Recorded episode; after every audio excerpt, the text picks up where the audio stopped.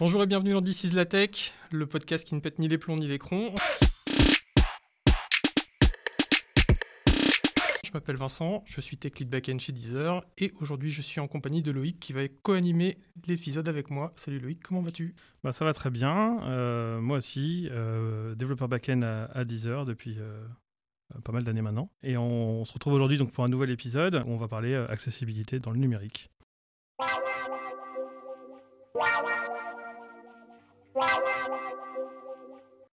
Un milliard, près d'une personne sur huit, c'est selon l'Organisation mondiale de la santé en décembre 2020, le nombre de personnes touchées dans le monde par une forme de handicap. Et ce chiffre augmente. Ces handicaps peuvent être visuels, auditifs, moteurs, cognitifs. Le monde de la tech ne devrait donc pas ignorer cette part grandissante de la population pour ne pas l'exclure d'un monde de plus en plus tourné vers le numérique. Et d'ailleurs, depuis quelques années maintenant, le monde du web, via le W3C, réfléchit à ces problématiques au travers d'une initiative, le WAI, pour Web Accessibility Initiative. Ce groupe de travail vise à améliorer les conditions d'utilisation pour les personnes en situation de handicap. En sont sortis un certain nombre de normes nommées WCAG ou WCAG pour les intimes, pour Web Content Accessibility Guidelines.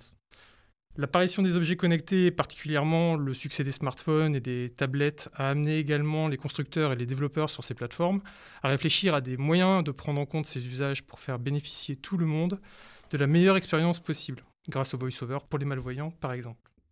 D'un point de vue réglementaire, certains pays comme la France ont adopté des règles dont le but est d'améliorer la qualité d'accessibilité au numérique. C'est notamment l'objet du référentiel général d'amélioration de l'accessibilité, anciennement référentiel général d'accessibilité pour les administrations, bref RG2A euh, toujours. Cette liste de règles, basée sur les WCAG, a eu pour vocation au départ de définir un cadre contraignant pour que les sites web des administrations puissent être utilisés par le plus grand nombre. Depuis, ce référentiel est également devenu contraignant pour les entreprises avec un chiffre d'affaires au-delà de 250 millions d'euros. La démocratisation de l'Internet, c'est quelque chose de relativement récent, on parle de la fin des années 90, et les premières normes WCAG sont sorties en 1999. C'est donc un sujet récent, mais intégré très rapidement dans le web. Cependant, bon nombre d'applications ne sont pas encore complètement accessibles. Qu'est-ce que cela représente comme travail? Comment gérer au mieux ces notions d'accessibilité? Quel est l'état de l'art? Quels sont les pièges à éviter pour ne pas rendre son application inutilisable par une partie de la population? Voilà le sujet de ce nouvel épisode de l'ICISATEC. Et pour en parler avec nous aujourd'hui, euh, on a trois invités. Euh, Céline, qui est avec nous à travers euh, la technologie Zoom. Bonjour. Est-ce que tu peux te présenter?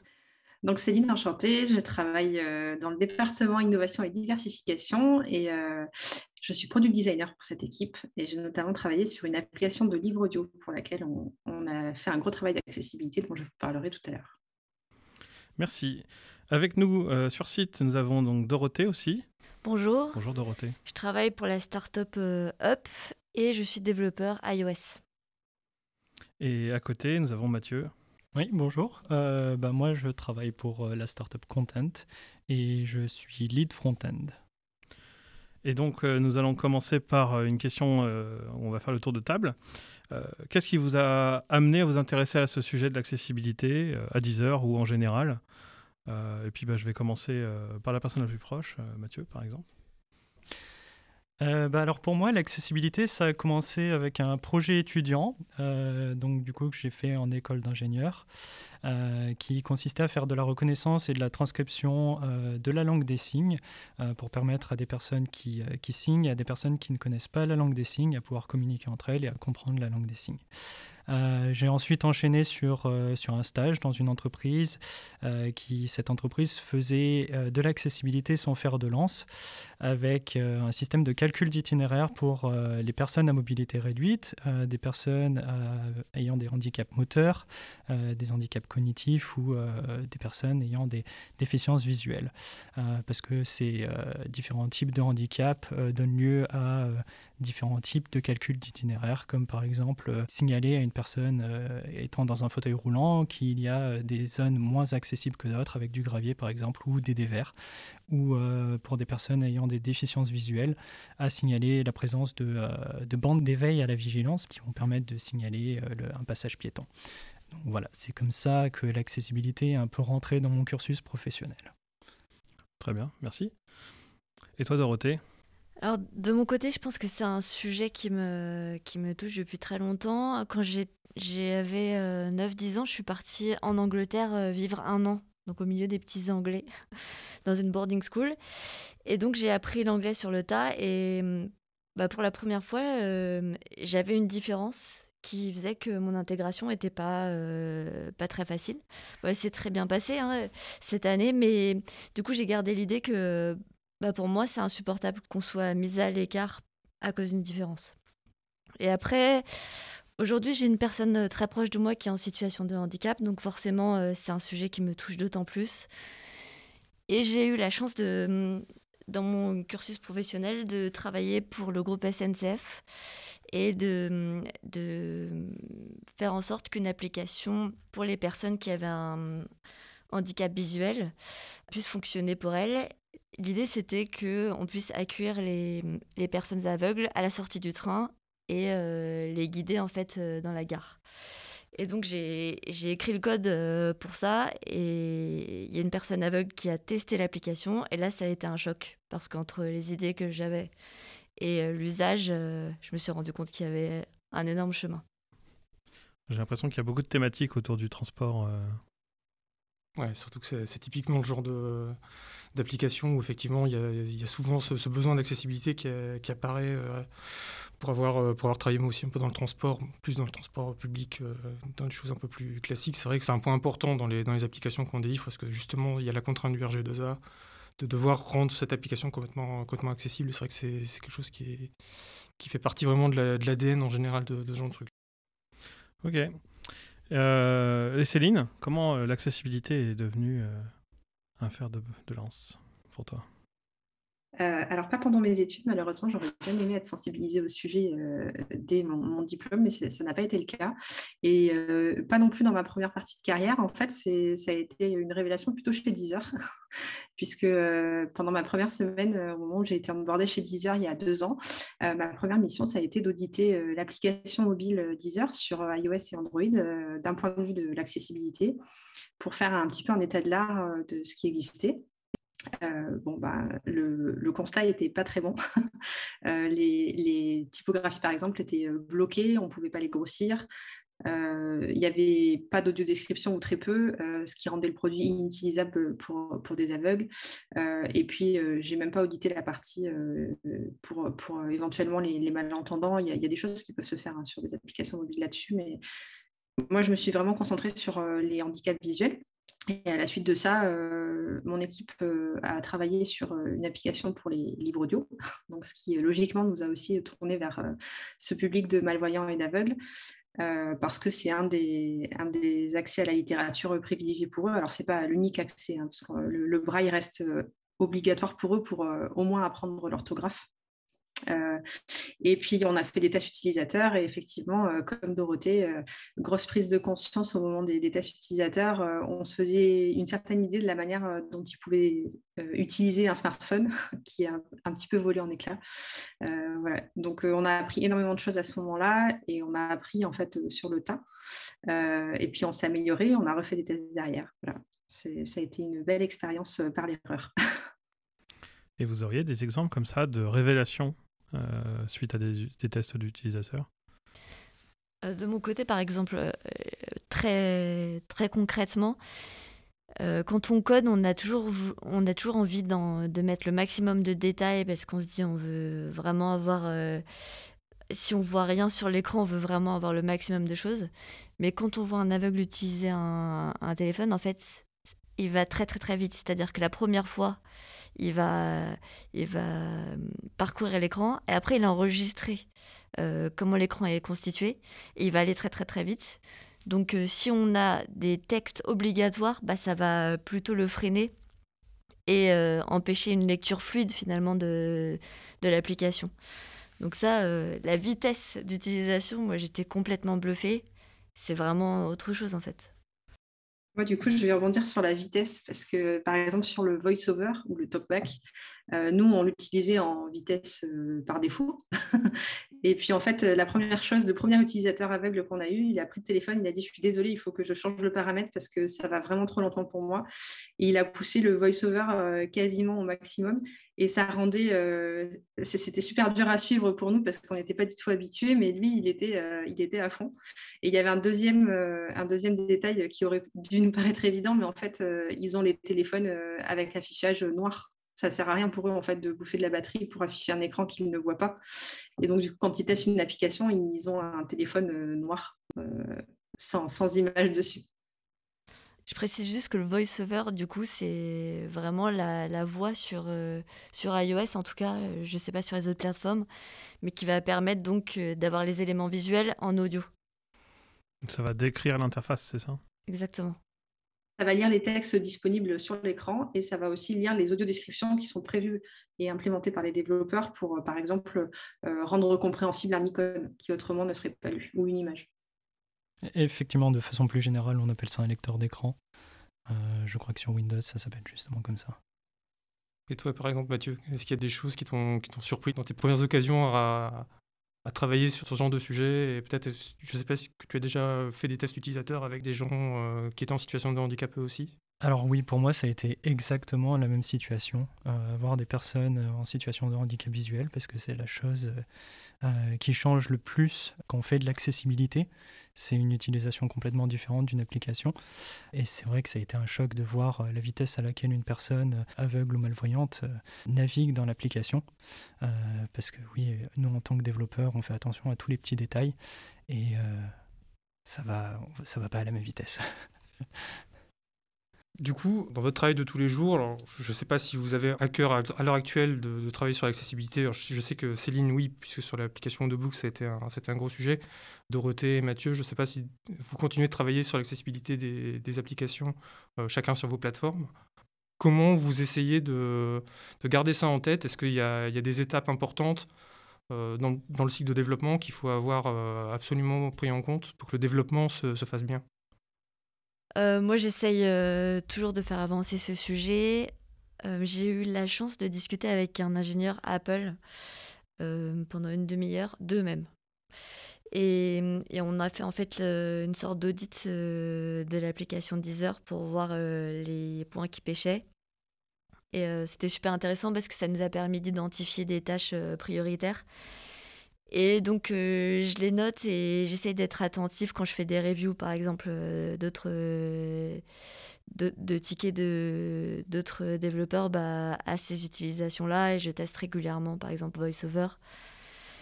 Et voilà, je garde ça je garde ça en tête parce qu'en fait, ce que j'ai découvert, c'est que l'accessibilité, c'est clairement du travail. Hein. Il ne faut pas le nier, c'est évidemment un effort. Mais plus on s'y prend tôt, plus on pense à l'accessibilité tôt, même euh, au niveau des spécifications, bah, plus le code est propre et plus on gagne du temps au final. Moi, de, mon côté, euh, c'est quelque chose que j'ai aussi en esprit, euh, dans la tête, dans un coin de la tête. Malheureusement, c'est n'est euh, pas quelque chose sur lequel je peux mettre un peu plus d'effort à l'heure actuelle. Mais effectivement, je pense que c'est quelque chose qui doit être, qui doit être pris en compte dès, les phases de spécification, parce qu'il y a une façon de naviguer qui peut être différente de façon visuelle, avec, avec certains principes d'accessibilité. Et l'avantage de, travailler sur ces sujets-là d'accessibilité, c'est que je me suis rendu compte que ça éclaboussait un peu partout. Non seulement au final, ça, ça apporte une meilleure expérience aux utilisateurs, et parfois pas seulement euh, les personnes avec euh, les utilisateurs en situation de handicap, mais euh, aussi du côté d'iOS, on a des identifiants d'accessibilité, et c'est ces identifiants-là qui vont être utilisés pour faire des tests d'intégration, par exemple. Donc euh, au final, si on porte un effort particulier sur l'accessibilité, bah, ça, ça va euh, aider à faire des tests et avoir une application qui en prod euh, va moins cracher par exemple. D'accord. Céline? Moi je rajouterais un, petit détail sur des manières dans les process qui peuvent aider à, la prise en compte quotidienne de l'accessibilité. Nous très concrètement, donc dans l'outil de ticketing qu'on utilise qui est Jira, on a demandé l'ajout d'un champ qui s'appelle Accessibility Requirements dans lequel systématiquement on met les liens vers le tableau de la copie qui, va rediriger vers la bonne audio-description pour la bonne feature, en expliquant que, par exemple, sur le component card qui va être développé, ben, on va jusqu'à X lignes. Au-delà, on crop, par exemple, euh, donner ce genre de règles en disant que de toute manière, ça doit réagir au grossissement de texte, etc. Bref, on, fait des spécifications accessibilité euh, dédiées. D'accord, donc dès le design finalement, dès le design de la feature, on commence à réfléchir à ce, à ce genre d'informations.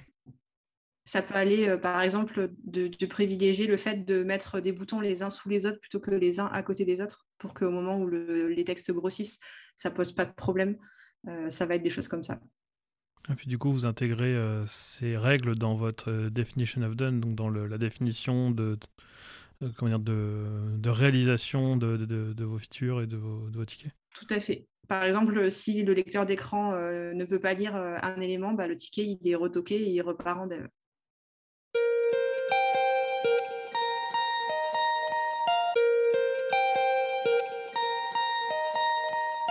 Comment vous avez fait pour justifier justement tout ce temps, tout ce coût euh, lié à l'intégration de l'accessibilité qui au début peut paraître euh, peut-être supérieur au, retour euh, sur investissement qu'on peut imaginer? Comment vous faites pour dire non, mais c'est important de prendre en compte cette partie de l'accessibilité et peut-être faire des choix en disant bah, peut-être cette partie-là, on va moins la prendre en compte? J'allais dire, je trouve que c'est toujours un combat. Encore aujourd'hui, j'ai discuté d'un ticket euh, sur l'accessibilité et euh, ça prend un peu de temps, donc c'est toujours. Euh, on doit se justifier toujours là-dessus.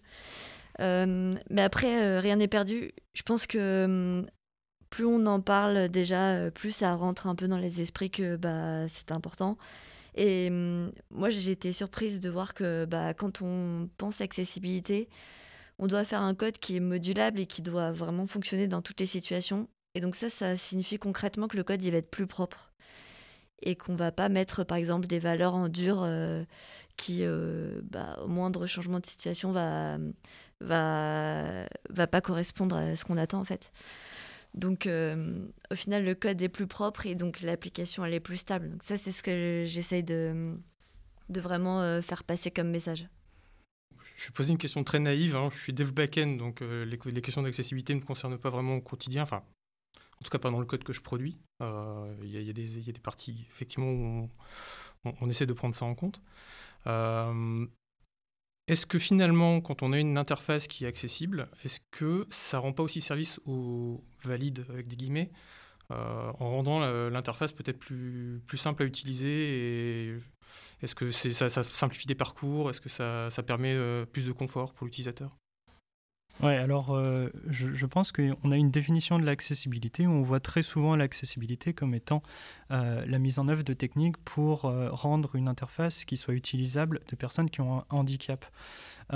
et moi, je pense qu'il faudrait complètement retirer cette, cette, partie handicap de la définition et dire que l'accessibilité, c'est pour tous. C'est pas que euh, une personne qui a un handicap va pouvoir utiliser l'interface, c'est que tout le monde va pouvoir utiliser l'interface, peu importe euh, sa situation, qu'elle ait un handicap ou non.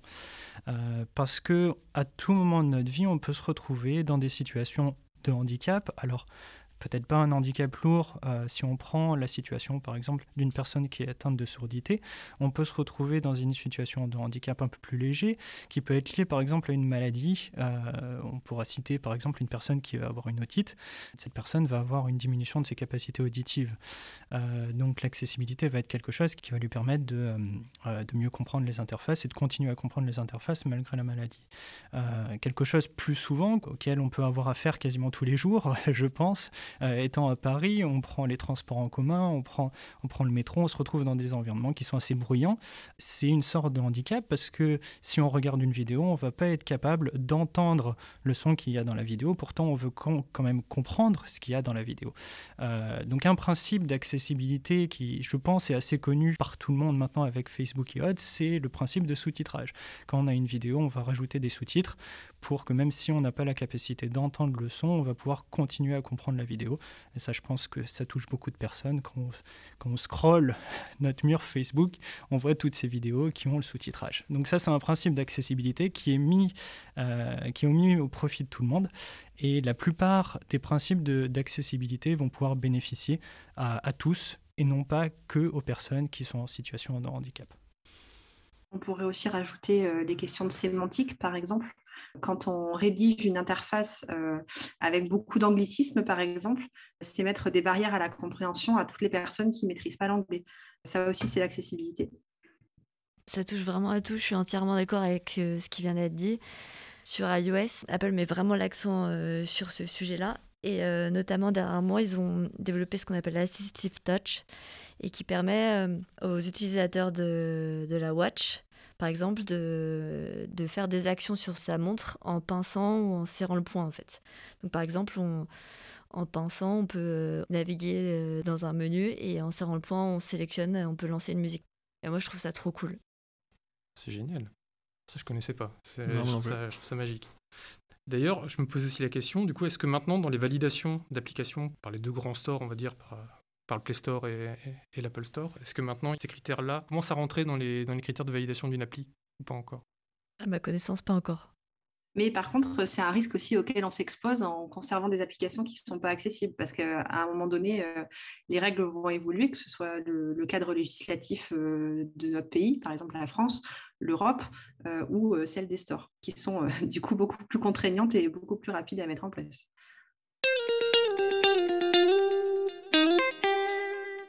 En préparant l'épisode, il y a quelque chose qui m'a assez frappé. je, rebondis par rapport à ce que disait Dorothée tout à l'heure sur le, le fait qu'on a du mal à vendre le fait de travailler sur l'accessibilité euh, au quotidien, on va dire. Tout à l'heure, je le disais en intro, il y a un milliard de personnes qui sont en situation de handicap dans le monde. Et en fait, dans, une des vidéos que j'ai regardées, il disait au-delà de ces milliards de personnes, donc c'est un peu plus en réalité, c'est 1,3 milliard de mémoire, il y a aussi tout l'entourage qui est sensibilisé à ce genre de choses. En fait, ça représente pas loin de 3 milliards de, personnes dans le monde. Et donc, ça veut dire que quelque part, euh, on n'a pas loin de 10% finalement de, des gens qui vont pouvoir utiliser notre application qui sont en situation de handicap. Est-ce qu'on ne peut pas utiliser ce genre d'argument pour dire ça représente quand même une part non, négligeable de nos utilisateurs et est-ce que ça vaut vraiment pas le coup d'investir un peu dans l'accessibilité de nos applications? Alors, moi, je vais rebondir là-dessus parce qu'on a eu des chiffres euh, sur Audiobook by Deezer, puisqu'on a, on a mis des trackers pour savoir euh, euh, combien de personnes utilisaient les modes gros caractères, par exemple, ou les modes assistants vocaux. et on a eu la surprise de constater qu'il y avait 20% de nos utilisateurs sur iOS qui utilisaient le mode gros caractères. Et le mode gros caractères, c'est pas juste augmenter de une ou deux tailles les gros caractères, c'est à partir de la cinquième taille. Donc on est vraiment sur du gros texte. Voilà, c'était un petit peu un choc. 20%, euh, c'était beaucoup. Effectivement, ça peut être un, bon argument derrière. Alors, c'est vrai qu'audiobook, on le disait tout à l'heure, c'est aussi un, marché qui est aussi orienté vers les personnes euh, en situation de handicap. Mais finalement, on pourrait se dire, ben, ça, touche peut-être les gens en situation de handicap auditif, et au final, ça, touche aussi des gens qui ont peut-être un handicap visuel à gérer il faut se dire qu'un handicap visuel, ça peut être euh, juste un, problème euh, de vue comme la myopie ou des choses qui sont très courantes. Hein. Donc, euh, c'est, on, en connaît tous des personnes qui portent des lunettes. il y en a, il y en a. Autour de cette table, il y en a. Je ne sais pas si vous avez des choses, vous, que vous voudriez aborder concernant l'accessibilité. Alors ouais, peut-être pour, pour parler un peu des entreprises et pourquoi les entreprises peut-être ont plus de difficultés à voir les atouts de l'accessibilité. Euh, je pense qu'il y a un risque de rentrer dans un cercle vicieux quand euh, on a une application qui n'est pas accessible. Si on a une application par exemple qui euh, un utilisateur qui va utiliser un lecteur d'écran, euh, on peut se retrouver dans des situations où si l'application n'est pas accessible, où on n'aura pas d'utilisateurs qui auront un besoin particulier euh, d'accessibilité et on n'aura pas non plus de retour. Euh, donc si on ne fait pas attention à ça, je pense qu'il y a un très gros risque de, ne pas voir le besoin, même si le besoin est, là, il serait caché par, une mauvaise interface.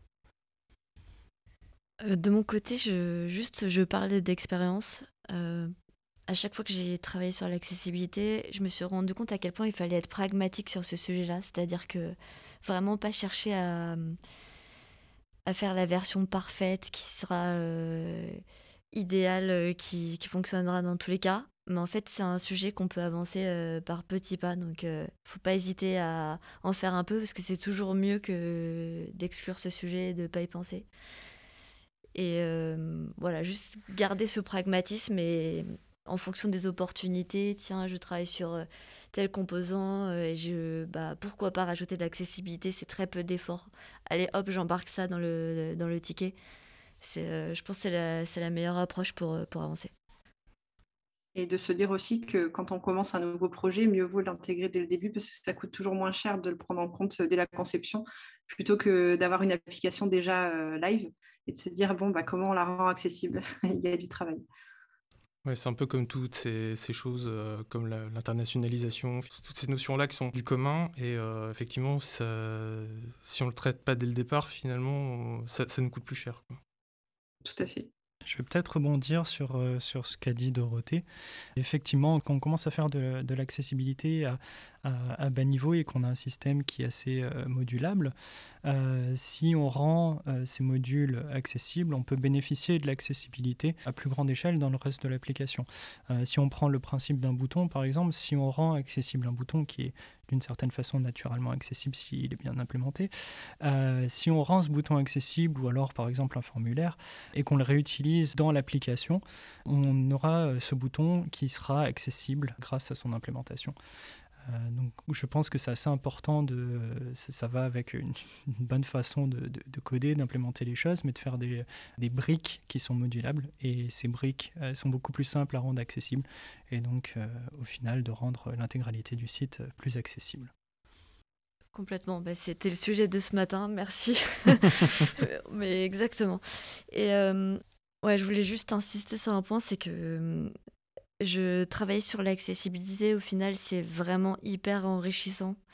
Je ne sais pas si je vais réussir à vous convaincre, mais mm, en gros, moi, dès que j'ai commencé à travailler sur l'accessibilité et tout ce qui est mm, sur les problématiques de mise en page sur euh, iOS, la mise en forme, bah, je me suis rendu compte que j'avais pas vraiment compris comment le système euh, marchait pour la, la mise en forme. J'arrivais à avoir le résultat que je souhaitais, mais peut-être un peu par chance. Et c'est en travaillant sur l'accessibilité, en travaillant sur un code qui marchait dans tous les cas, que j'ai vraiment dû comprendre euh, au fond euh, comment ça fonctionnait, quelle vue était mise en forme avant quelle autre et la hiérarchie des vues. Donc, euh, même au niveau technique, c'est un, très beau voyage. Quoi. Donc, ça, ça vaut vraiment le coup de mettre l'effort dedans. Parce que les, les grands constructeurs, donc Google et Apple, ont pris en compte tous ces paramètres depuis euh, pas mal d'années. Un des trucs qui est frappant, euh, notamment dans l'intro qu'a fait Vincent, c'est que beaucoup de standards, beaucoup des règles qu'on a euh, sont là depuis très très longtemps, surtout sur, si on prend en compte depuis combien de temps on a de l'électronique telle des smartphones ou autres. En gros, depuis 2005, on a des smartphones. L'accessibilité date d'avant ça.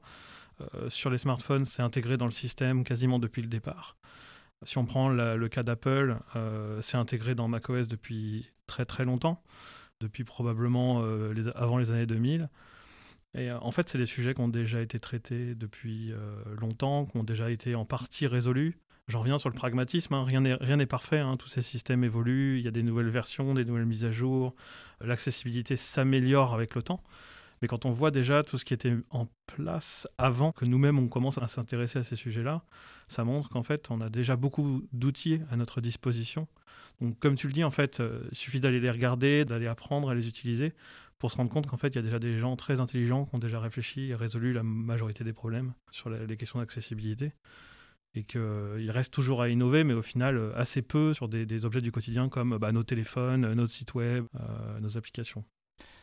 Dans, le cas des sites web, finalement, si on utilise la bonne sémantique avec le bon type de balisage, on a de l'accessibilité gratuitement.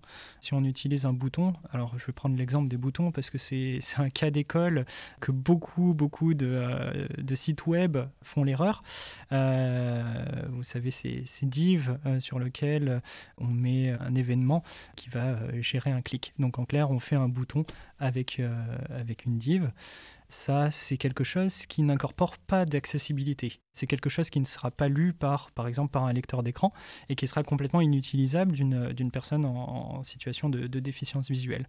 Donc le simple fait d'utiliser un bouton, le tag button, euh, va nous permettre d'avoir de l'accessibilité. Donc, comme, comme tu dis, on a tellement de, choses qui sont faites pour nous si on les utilise correctement que l'accessibilité, c'est pas quelque chose qui doit être très difficile à mettre en œuvre. C'est juste des, bonnes pratiques euh, qui doivent être respectées, comme euh, faire attention à la sémantique, à l'utilisation de la sémantique HTML quand, euh, quand on développe une application, un site web. Moi, j'ai vu des exemples de, sites web. C'est souvent le cas dans les sites vitrines. Vous savez, les sites web qu'on fabrique pour de l'événementiel ou pour un petit commerce. Et euh, souvent, je vois des sites comme ça qui sont très beaux, mais quand on commence à les ouvrir avec du voice-over ou euh, des lecteurs d'écran ou euh, d'autres outils d'analyse de l'accessibilité, on se rend compte que c'est très beau pour les gens qui sont en parfaite capacité.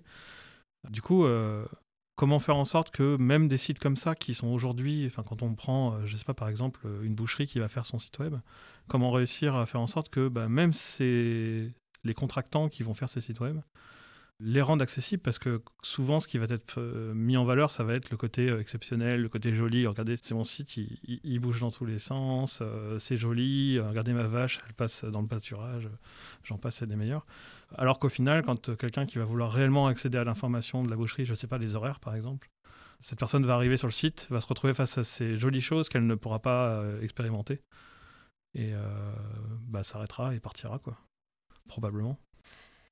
Après, comme on vient de le dire, l'accessibilité, c'est pas forcément beaucoup d'efforts en fait. C'est parfois juste euh, utiliser les bons outils. Et euh, franchement, mon expérience avec les développeurs euh, bah, m'a montré qu'en fait, il y a une vraie envie de s'améliorer sur ce sujet. Parce qu'on est tous là pour apporter une meilleure expérience à l'utilisateur. Hein. c'est ce qui nous anime en fait. Et moi, il y a des développeurs qui viennent me voir en me disant Et «Eh, Dorothée, tu veux pas faire une présentation? Parce que j'ai vu que dans tes reviews, t'en parles. Euh, moi, je suis pas au courant de ce sujet. Euh, vas-y. Et donc, qui pousse derrière. Donc, euh, je pense c'est aussi notre responsabilité de maintenir une code base qui est propre. Ça fait partie aussi de notre boulot aussi de, de pousser un peu sur ces sujets-là, je pense. Et il y a une vraie envie plus qu'un manque de volonté, en fait, je pense que c'est surtout un manque d'information. Il y a un manque de formation à la fois de, des équipes, que ce soit des développeurs, des designers. Et, tu parlais tout à l'heure euh, des clients, comment faire pour que quand tu t'adresses à un prestat, il rentre ça dans, dans, dans, son cahier des charges. En fait, encore une fois, si d'un point de vue large de la population, si on était mieux informé sur euh, euh, qu'est-ce que c'est que l'accessibilité, mieux formé au numérique, on pourrait aussi avoir des exigences plus pointues. Oui, c'est quelque chose avec lequel je, suis assez d'accord. Euh, j'ai eu la chance, par mon parcours euh, en, école d'ingénieur, d'avoir accès à un projet euh, qui, qui, amenait de l'accessibilité. malheureusement, je pense que je fais partie des, des quelques pourcents d'élèves ingénieurs qui a eu la possibilité de toucher un peu à de l'accessibilité. Euh, et je pense que c'est quelque chose qui, euh, qui serait très très utile à mettre dans un cursus euh, d'école d'ingénieur ou même pour un simple niveau Bac plus 2, d'avoir un minimum de connaissances sur qu'est-ce que c'est l'accessibilité et pourquoi c'est aussi important de, de travailler sur l'accessibilité pour tout type d'utilisateur arranger à côté de euh, l'apprentissage du développement en tant que tel. Euh.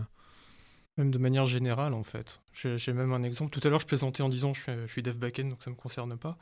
En fait, c'est un peu caricatural. Et euh, notamment, j'ai pris conscience assez récemment que en dev backend, on fabrique des API, on suit des métriques, on regarde du monitoring, etc.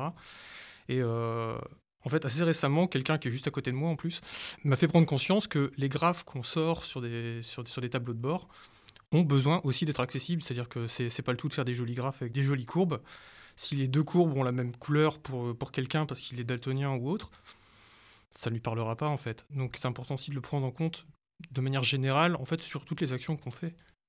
Ouais, ça se voit beaucoup quand on voit des graphiques euh, dans des présentations ou euh, des fois il suffit d'utiliser Excel et de faire des graphes et on se rend compte qu'en fait euh, en tant que daltonien le bleu et le rouge les nuances sont pas forcément bien distinguées alors que pourtant c'est les couleurs par défaut qui sont sorties par le logiciel donc par défaut le logiciel nous rend quelque chose qui n'est probablement pas accessible et souvent, il suffit de très très peu pour pouvoir le rendre accessible. Si on prend le cas d'Excel, contrairement à Google Spreadsheet par exemple, euh, toutes les courbes ont des couleurs qui sont peut-être pas accessibles, mais par défaut, elles ont toujours des, vous savez, des points. Ils sont toujours différents. Des fois, c'est des triangles, des fois, c'est des carrés, des fois, c'est des ronds. Ce qui les rend de facto accessibles parce que ça, c'est quelque chose qui euh, est indépendant de la couleur. Pour les logiciels de graphes, par exemple, euh, je pense que c'est quelque chose qui devrait être intégré dès le départ pour que par défaut, quand on crée un graphe, les couleurs qui sont utilisées soient différenciables, peu importe le type de daltonisme dont les gens peuvent souffrir, voire euh, de jouer carrément sur la forme. Et dans l'exemple dont, parle Vincent, il y avait bah, des, courbes en tiret, des courbes en pointillés, des, grosseurs différentes qui permettaient de bien les distinguer. Donc l'idée, c'est de se dire que c'est finalement beaucoup d'empathie et penser que finalement les, gens qui vont utiliser les choses qu'on fait euh, bah, pas tous les, les, mêmes yeux que nous, les mêmes, euh, les mêmes oreilles. Ils n'ont pas le même bagage culturel, donc pas les mêmes langues maternelles. Les mêmes cultures, euh, mm. etc.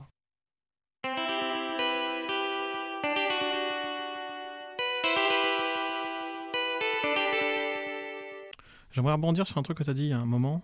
Tu parlais du, fait que euh, si on a une application qui n'est pas accessible, de facto, on n'aura pas d'utilisateurs euh, qui vont l'utiliser, qui ont besoin de cette accessibilité. Euh, et je pense qu'aujourd'hui, c'est d'autant plus important cet argumentaire-là parce que beaucoup d'entreprises ont tendance à faire ce qu'on appelle du data-driven. donc de prendre des décisions basées sur de la donnée. Et la donnée, c'est quoi? Généralement, c'est de la donnée de retour utilisateur, souvent sous forme de tracking.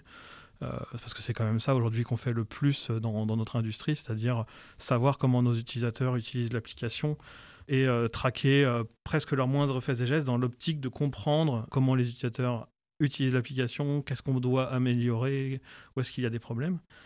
Et comme tu dis, ne pas avoir d'utilisateurs qui utiliseraient ces, fonctionnalités d'accessibilité bah, nous prive en fait de tous ces chiffres et nous empêche d'avoir le genre de statistiques que Céline a sorti tout à l'heure, par exemple, quand tu disais que euh, tu avais 20% d'utilisateurs qui utilisaient les gros caractères.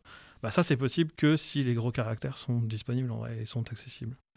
Euh, je pense qu'aujourd'hui, là, sur les, depuis un ou deux ans euh, et dans les années qui vont venir, c'est d'autant plus crucial parce que la philosophie du data-driven est de plus en plus présente, de plus en plus importante.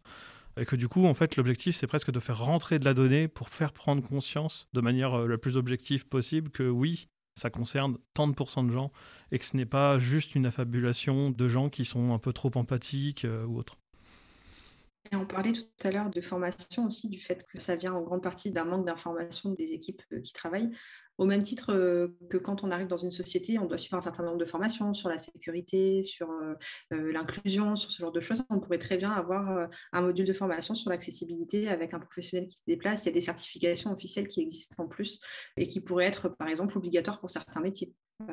donc, à l'échelle de l'entreprise, c'est possible aussi d'avoir des leviers d'action. C'est pas simplement qu'au niveau de l'éducation qui risque de prendre plus de temps. J'avoue, ce serait bien d'avoir des formations euh, dans le parcours d'onboarding. Des formations potentiellement internes avec des gens qui sont sensibilisés, mais aussi effectivement des formations, euh, euh, tu parlais de, certification, donc, qui vont potentiellement sanctionner justement les connaissances et, et le fait d'avoir au moins suivi les formations en question. Tout à fait. Mais je pense qu'il y a un véritable besoin de sensibilisation. On a des bons exemples autour de la table. ce qui s'est passé avec nous, c'est que on s'est retrouvé sur un projet on avait besoin de faire de l'accessibilité. On a vu ce que c'était que l'accessibilité, on s'est rendu compte de, de, son importance. Et je pense qu'il y a un manque de sensibilisation auprès des, développeurs. Une fois qu'on teste une application et qu'on essaye de comprendre, d'utiliser le lecteur d'écran comme une personne qui a une déficience visuelle, on se rend compte de la difficulté. Je pense qu'on développe aussi de l'empathie euh, envers ces personnes et on comprend le, parcours que peuvent avoir ces personnes euh, dans une application. Et euh, c'est à partir de ce moment-là qu'on se dit il faut faire quelque chose. Et en tout cas, pour moi, c'est vraiment ce qui s'est passé. et c'est pour ça que je continue à travers toutes les entreprises que j'ai pu fréquenter euh, de continuer à pousser l'accessibilité, euh, parce que je me suis rendu compte que c'était euh, c'était un besoin important grâce à un moment donné. Et je pense que s'il y avait un peu plus de sensibilisation auprès des développeurs qui n'ont pas eu accès au domaine de l'accessibilité sur leur, cursus professionnel ou, scolaire, ça débloquerait beaucoup de choses et donnerait lieu à une plus grande connaissance et plus d'investissement dans l'accessibilité. Pour vous, s'il y avait une chose à faire là, euh, la personne arrête d'écouter notre podcast maintenant, dans les cinq minutes qui viennent, qu'est-ce qu'elle doit faire pour se sensibiliser là tout de suite à l'accessibilité, le, truc le plus, euh, le plus efficace pour l'onboarder, en tout cas si c'est quelqu'un qui veut essayer de se lancer Sur euh, iOS, il y a une fonctionnalité qu'on peut activer qui s'appelle Screen Curtain. Et en fait, quand on l'active, l'écran devient tout noir. Donc j'invite les auditeurs à activer ce réglage-là et à essayer d'utiliser leur euh, Deezer avec ce réglage ou n'importe quelle autre application en fait. Et là on se rend vraiment compte euh, de ce qui se passe. Je continue sur l'idée du lecteur d'écran. Euh, je pense que le lecteur d'écran, c'est là où on se rend compte, c'est compliqué. Et bien souvent, on l'active par erreur et on a beaucoup de mal à le désactiver. Euh, activez-le, continuez à l'utiliser. Ayez du mal à le désactiver parce que ça fait partie de l'expérience, parce que vous allez utiliser le, lecteur d'écran pour désactiver le lecteur d'écran, mais continuez à l'utiliser et, euh, regardez un peu comment euh, aller sur, sur Chrome, aller sur un site internet. Ça peut être sur votre smartphone, sur votre ordinateur ou, tablette. maintenant, toutes les plateformes ont un lecteur d'écran embarqué. Et je pense que c'est un très bon choc. Céline? Et moi, j'inviterais les utilisateurs, euh, tout, le monde a un, smartphone euh, sur soi, donc allez dans le menu accessibilité qui est disponible dans les réglages et euh, amusez-vous avec, familiarisez-vous avec, parce que ça vous mettra un petit peu dans la peau d'un utilisateur. Et utilisez par exemple le grossissement de texte, regardez vos applications favorites et regardez si elles permettent le grossissement de texte et vous aurez certainement des surprises. Moi, je rajouterais pour le côté web, euh, n'hésitez pas à utiliser euh, les outils des navigateurs. Ils sont de plus en plus performants par rapport à l'accessibilité et euh, je sais qu'au moins dans Firefox, pour tous les intégrateurs HTML, CSS, vous pouvez ouvrir l'inspecteur pour voir le code et vous pouvez avoir des analyses justement d'accessibilité en temps réel sur le site web que vous êtes en train de visiter.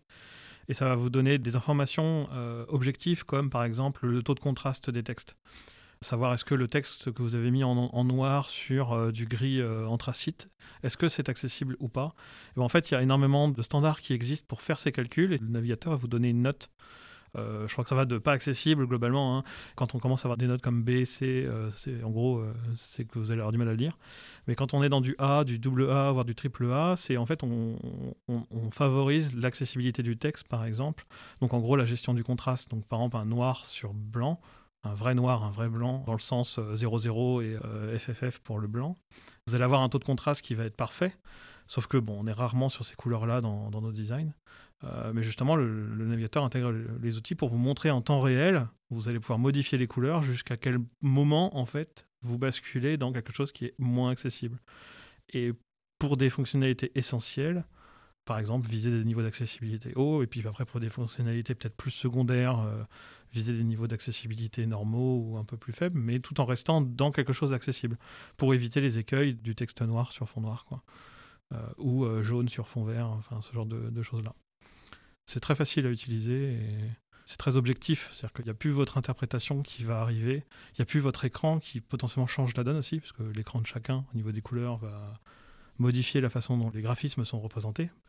Là, vous avez quelque chose qui est purement mathématique, euh, qui peut servir de base de façon visuelle aussi avec l'inspecteur dans Chrome, il me semble, peut-être dans, Firefox aussi. Alors c'est peut-être quelque chose qui va s'orienter plus pour les développeurs ou pour les designers. On a la possibilité de simuler l'application avec un fil qui va nous permettre euh, d'avoir un certain type de daltonisme.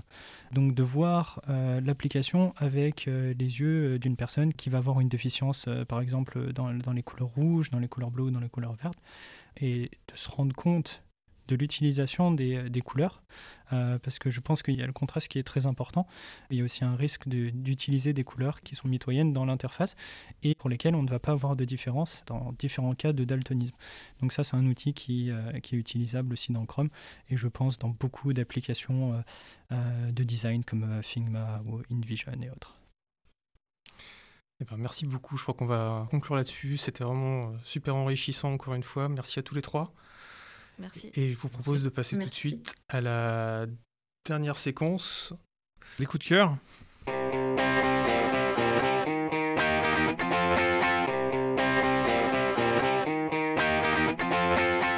On est à 10h, donc la question c'est euh, qu'est-ce que vous nous recommanderiez d'écouter euh, suite à notre discussion? Alors, suite à la discussion, je ne sais pas. Alors, ça, ça, peut être totalement lié ou pas, c'est à vous de décider. Alors, moi, en, ce moment, mon petit coup de cœur, c'est une artiste qui s'appelle euh, Suzanne euh, Sunford. Je ne sais pas de quelle origine elle est, il me semble peut-être euh, norvégienne ou danoise. mais voilà, c'est mon petit coup de cœur en ce moment et je suis bloqué sur ses albums. Super. Dorothée De mon côté, il y a aussi une chanson que j'écoute en boucle, c'est From Can to Kant de Sound City avec Dave Grohl. Donc je vous recommande ça, mais euh, comme moi, vous allez peut-être bloquer dessus. Et euh, sinon, je voulais aussi vous partager une chanson qui s'appelle Calentita de, de Liminianas. C'est euh, super marrant parce que je voulais finir sur une note un peu drôle. Non, moi, ça m'a fait trop rire cette chanson. Donc, euh, De manière générale, les Liminianas, c'est toujours un petit peu barré, c'est c'est toujours voilà, un peu sympathique. Je, je vous invite à écouter, à regarder les clips si, si vous êtes fou. Et Céline? Et de mon côté, je vous conseillerais euh, l'écoute euh, de John Baptiste. C'est un jazzman. Il a notamment fait euh, la bande-son du dernier Disney Soul, qui est peut-être plutôt un Pixar d'ailleurs. Et voilà, qui est excellent si vous aimez le jazz. John Baptiste, c'est fait pour vous. Je confirme. Je suis pas très jazz et pourtant, la bande-son de ce film est géniale. Je plus sois. Eh bien, merci à tous les trois encore. Maintenant, les auditeurs ont bien compris. La première chose qu'ils font en sortant d'ici, c'est d'aller regarder des sites et des, des applications directement en se mettant dans la peau des gens en situation de handicap. Et puis, ben, je vous propose de se revoir la prochaine fois. Mhm. À la prochaine fois. Merci. Salut. Merci. Merci.